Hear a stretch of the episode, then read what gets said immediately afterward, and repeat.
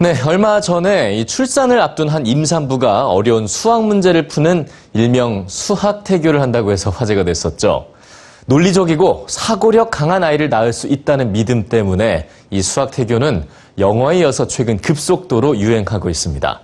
자, 이렇게 동화책 읽기부터 태교 여행까지 기상천외한 방법들로 등장하고 있는 이 태교는 과연 언제부터 시작됐을까요? 지금 바로 확인해 보시죠.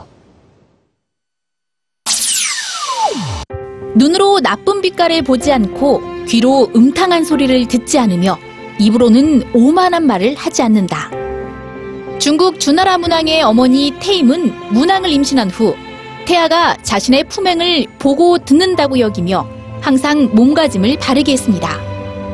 자리가 바르지 않으면 앉지 않고 고기도 바르게 잘린 것만 먹었으며 마치 문왕에게 가르치듯이 밤마다 글을 읽고 시를 외웠는데요.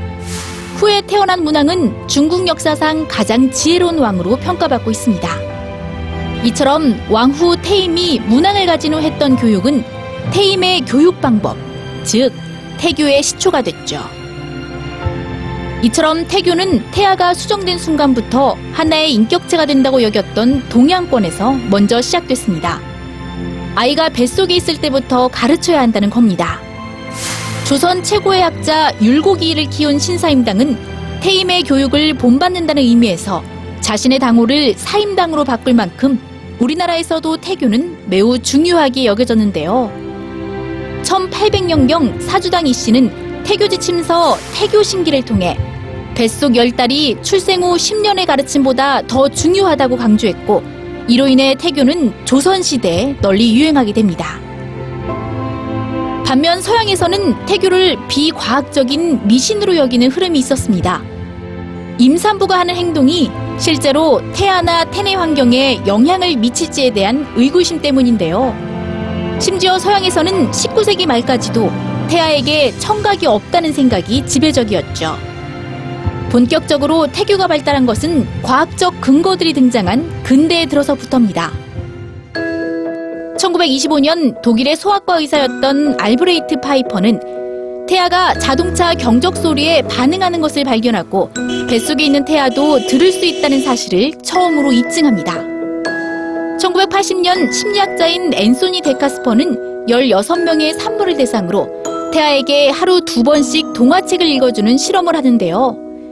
그리고 나서 태어난 아이들이 다른 동화책에는 반응이 없다가도 태내에서 들었던 동화책에는 반응한다는 사실을 알아챕니다. 이후 태아가 자궁 안에서도 맛보고 느끼며 냄새를 맡을 수 있다는 과학적 사실들이 속속 증명됐고 태교의 중요성은 더욱더 커지게 됩니다.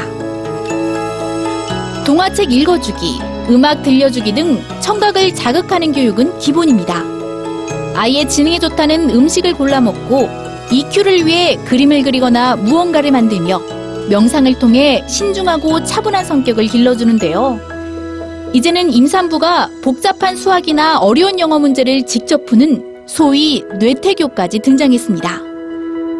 똑똑하고 예쁜 아이가 태어나기를 바라는 마음은 어느 부모나 똑같겠죠. 각양각색 태교법이 넘쳐나는 지금 올바른 태교는 평소 올바른 습관에서부터 비롯된다는 조상들의 지침이 새삼 떠오르는 시점입니다.